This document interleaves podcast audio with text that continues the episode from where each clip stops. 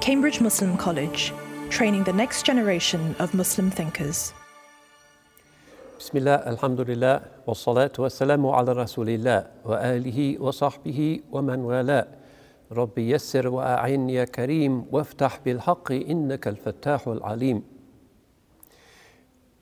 As we move through the uh, fasting days and nights, shifting, as we said last time, from linear time to cyclical time, reconnecting with our biological dependencies and our rootedness in the, the, the cosmic order, uh, we find that certain things become uh, thrown into relief for us. Some of these are internal, as we realize our own weakness and our brokenness, our da'af, our inkisar, we recognize the reality of our uh, dependence on the Creator, the Razak, the Baqi. Uh, as we uh, contemplate the natural world, we recognize the divine qualities of beauty, of power, of eternity. As also we engage with others, we come to understand ourselves better. Adinu mu'amala. Religion is interaction with others.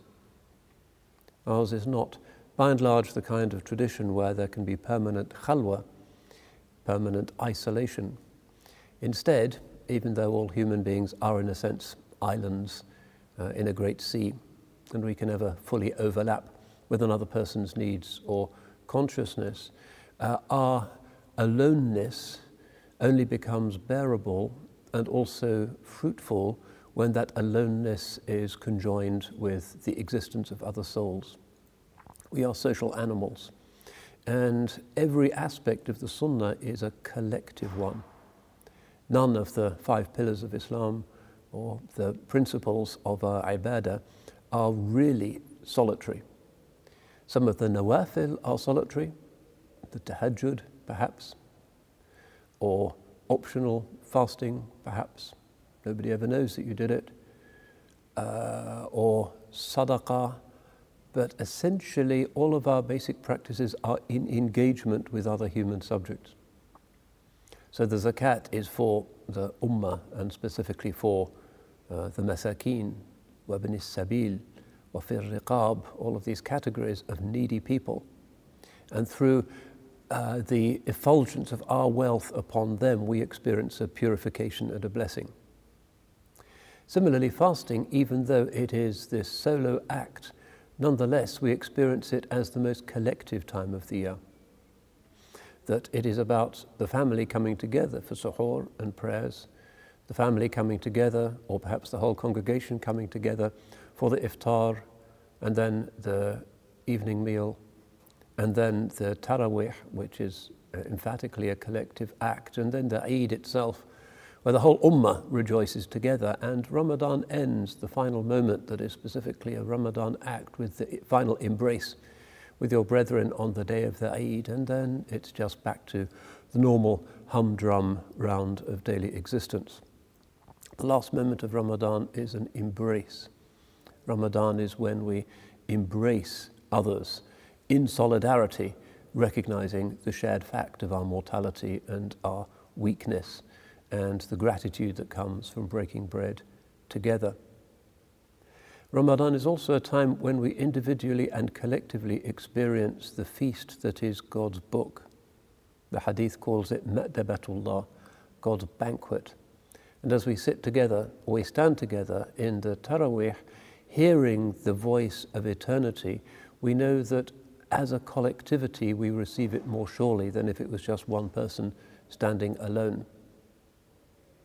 So, yes, a time of sociality, even though fasting seems to be the most individual of acts. And Ramadan would be hard to imagine without that bringing together of families, communities, neighborhoods, and souls. Uh, one important aspect of this that we need to give special thought to if we are living in minority situations in the modern West is the question of neighbors. Mm-hmm.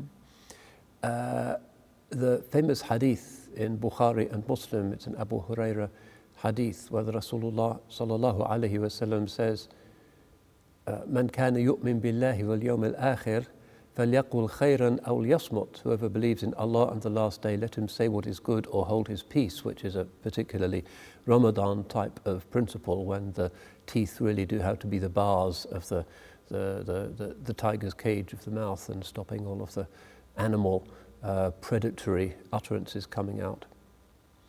Uh, but the hadith has several variants, and another variant, uh, which is also a sound variant, is فَلْيُكْرِمْ جَارَهُ and another one, فَلْيُكْرِمْ ضَيْفَهُ So whoever believes in Allah and the last day, let him honor his neighbor, and in the other version, let him honor his guest.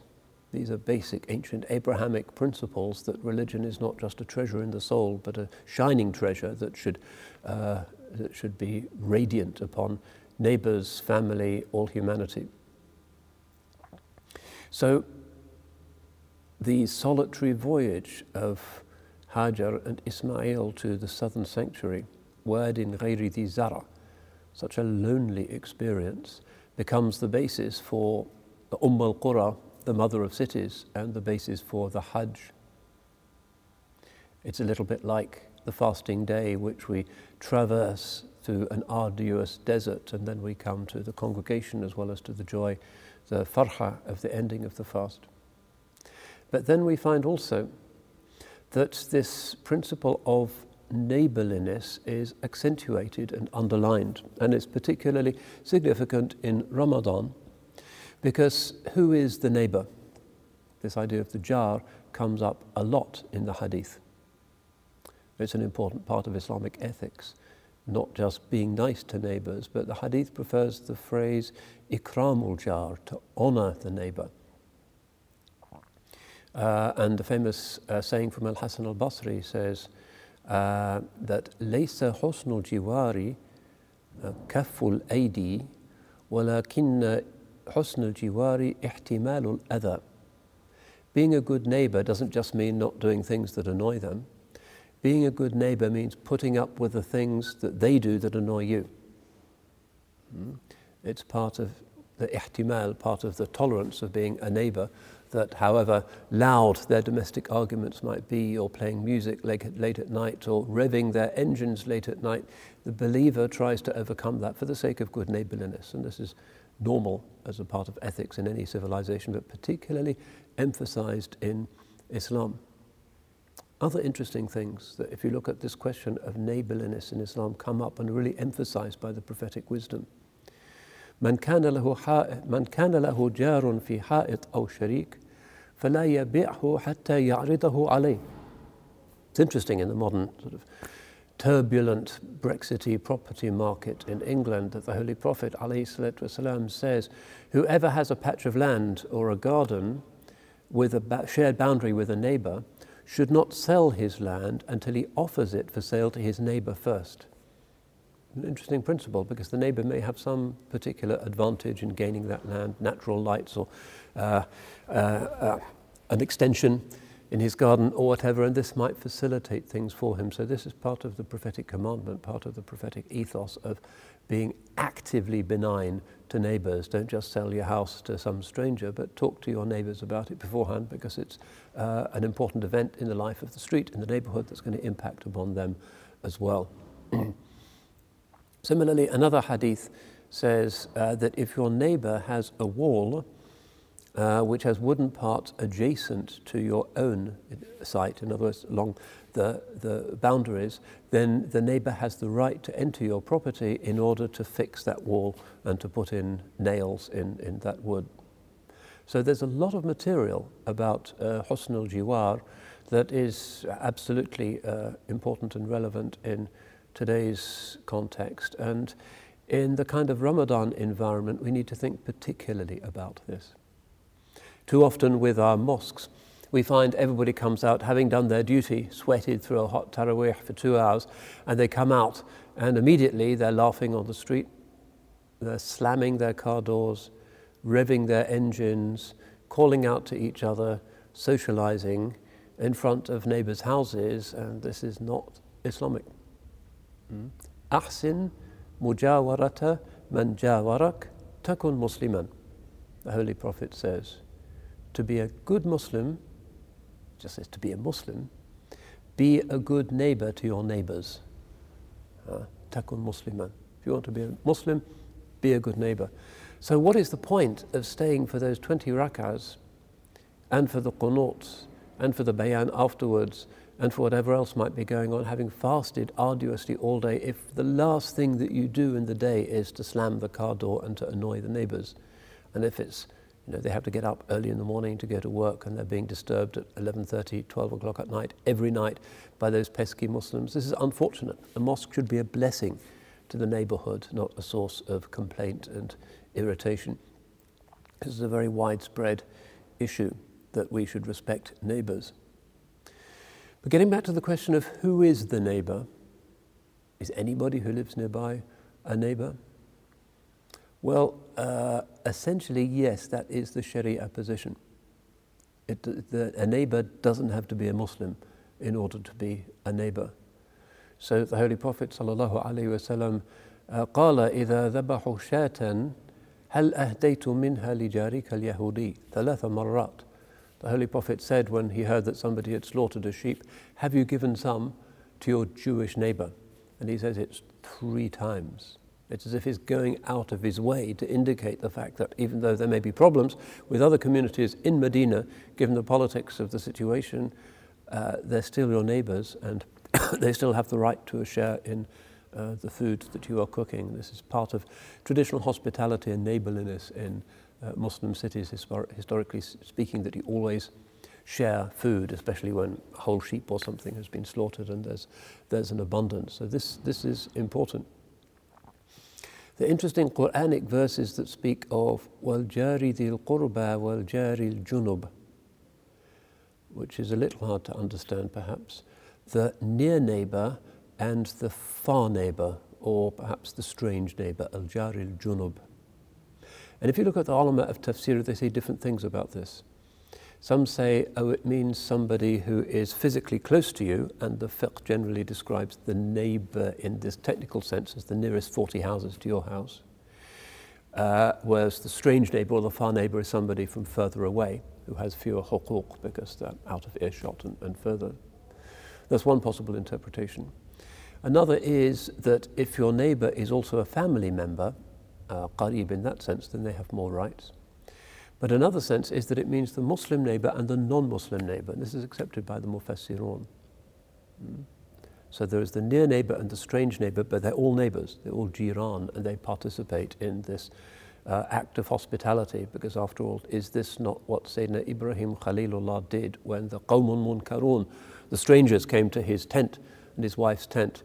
Huh? They were afraid of them, but huh, they gave them the Ajl Samin, the fatted calf, the best. Even though they were strangers, they could have been enemies. Who knows who they were? But still, the believers' uh, need is for hospitality, which is this meaning of ikram, being hospitable and honoring people. When you have a guest, you do not just sit around and expect them to help themselves from the fridge. No, you honor them.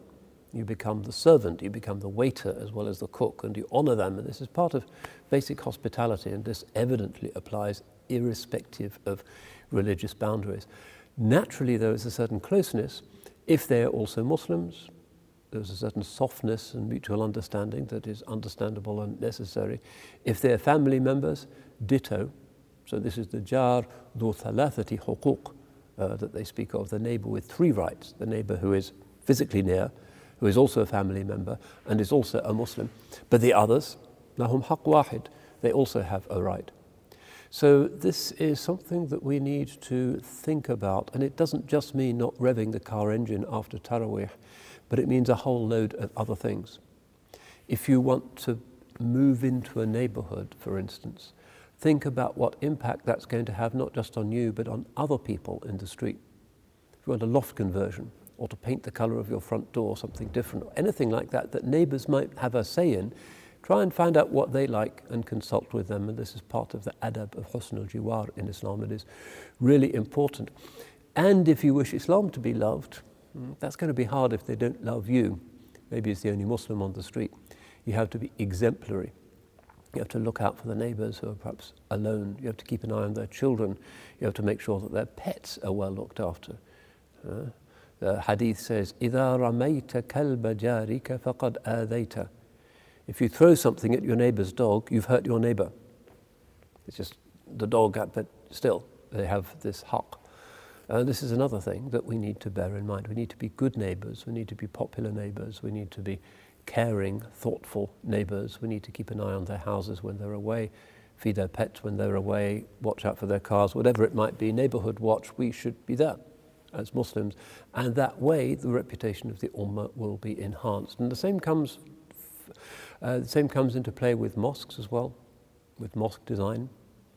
If you're designing a new mosque, make sure that you know how to make the neighbours love it.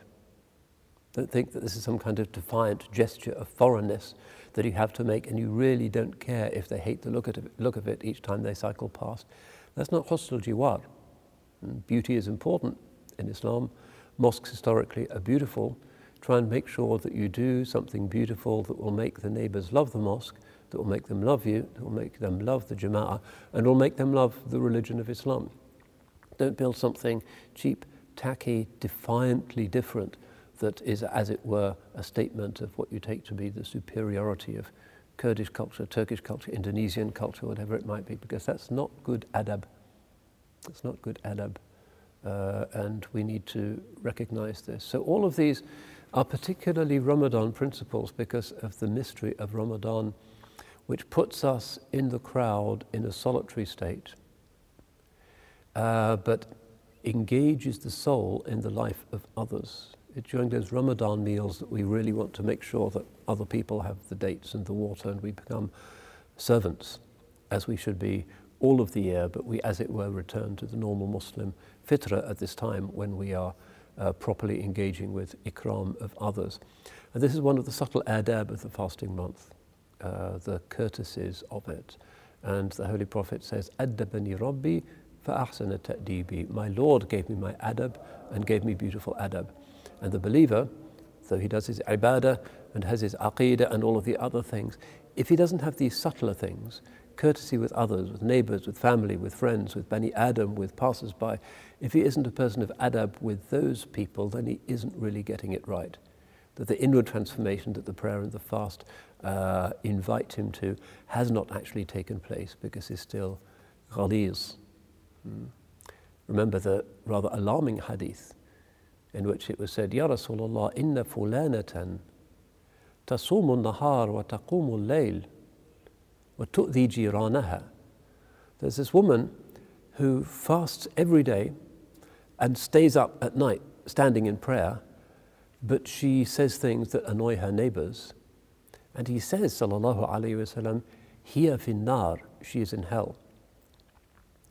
So don't think that these other adab are insignificant. They're very fundamental in our salvation.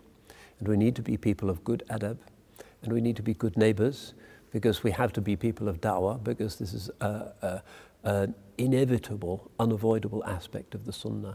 We can never be indifferent to how we are seen, because we can never be indifferent to how Allah's religion, which we represent, is seen. We're people of da'wah all the time, particularly if we live in minority situations. So may Allah subhanahu wa ta'ala make this a Ramadan of fine adab of concern for others, of feeding others, of honoring others, and of good neighborliness, inshallah, so that we may be once again khayra ummatin ukhrijat linnas, the best ummah raised up for mankind. Barakallahu fikum wal afu minkum. Wassalamu alaikum wa rahmatullah. Cambridge Muslim College, training the next generation of Muslim thinkers.